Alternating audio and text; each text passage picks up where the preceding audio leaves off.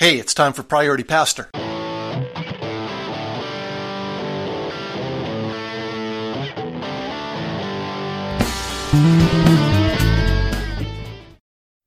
In addition to the interesting little cleanses and experimental recipes that my wife will put us on from time to time, I think in an attempt to, you know, extend my, my lifespan, so she does not live with me by twenty or thirty years.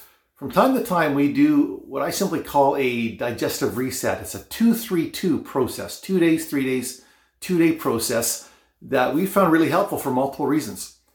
And here's, here's what it looks like. Again, I call it a digestive reset because I typically do it when I'm just not feeling great, when my digestion's not quite right, and maybe I'm not sleeping right, and things just feel a little out of whack. We do this two three two. It starts with two days eating nothing but fresh fruits and vegetables. And again, that doesn't contain, you know, there's no protein, carbs really to speak of, just fresh fruit and vegetables. Then it's a three-day fast, and there's different ways I've done that. More lately, it's been more of a tea slash water fast. And then two more days back onto the fresh fruits and vegetables. Now, the benefits are, are, are a couple different things. It does reset you digestively, for sure. But when it comes to the fasting, regardless of the reason you're fasting, for physical reasons, spiritual reasons, it makes that three-day fast, or however long a fast you want to do, much easier because you're starting with a fruit and vegetable, and that gets you a little bit hungry to start out with. And then going out of it, instead of binging and splurging coming out of the fast, you ease back into a regular diet.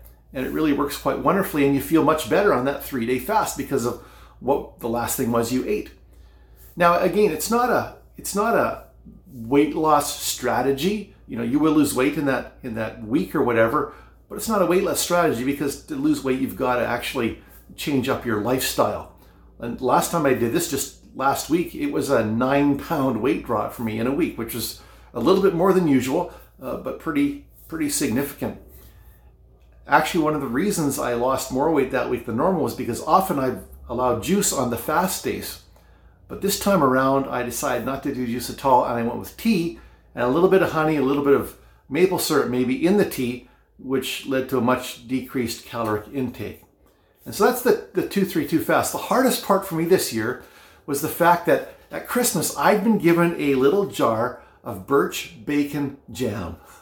Birch bacon jam contains birch syrup, which is like maple syrup, but made from a birch tree, and of course, bacon and some other things. The number one ingredient was actually onions, which is kind of odd. And every time I went to make a tea, there is this little jar of birch bacon jam staring at me. And so, you know, when the fast was over, I very quickly jumped in and had a, a taste of this because I was curious what it tasted like. Well, you know, it's a little bit sweet. It's kind of like sweet bacon. You know, there's more onions in there than anything else. I mean, it must be the filler, some bacon, some birch bacon jam. And I didn't, you know, I was careful not to do it till after I'd gone through the entire seven days and not to overindulge right out of the gate. So that's the two three two. If you're not feeling great or you want to do a fast where you're not constantly hungry all the time, I recommend the two three two, fresh fruits and veggies, followed by a fast, followed by fresh fruits, fruits and vegetables. All right. Hope you're having an outstanding day. Remember, get rid of the birch bacon jam if you're doing this. Have an outstanding day. Press on.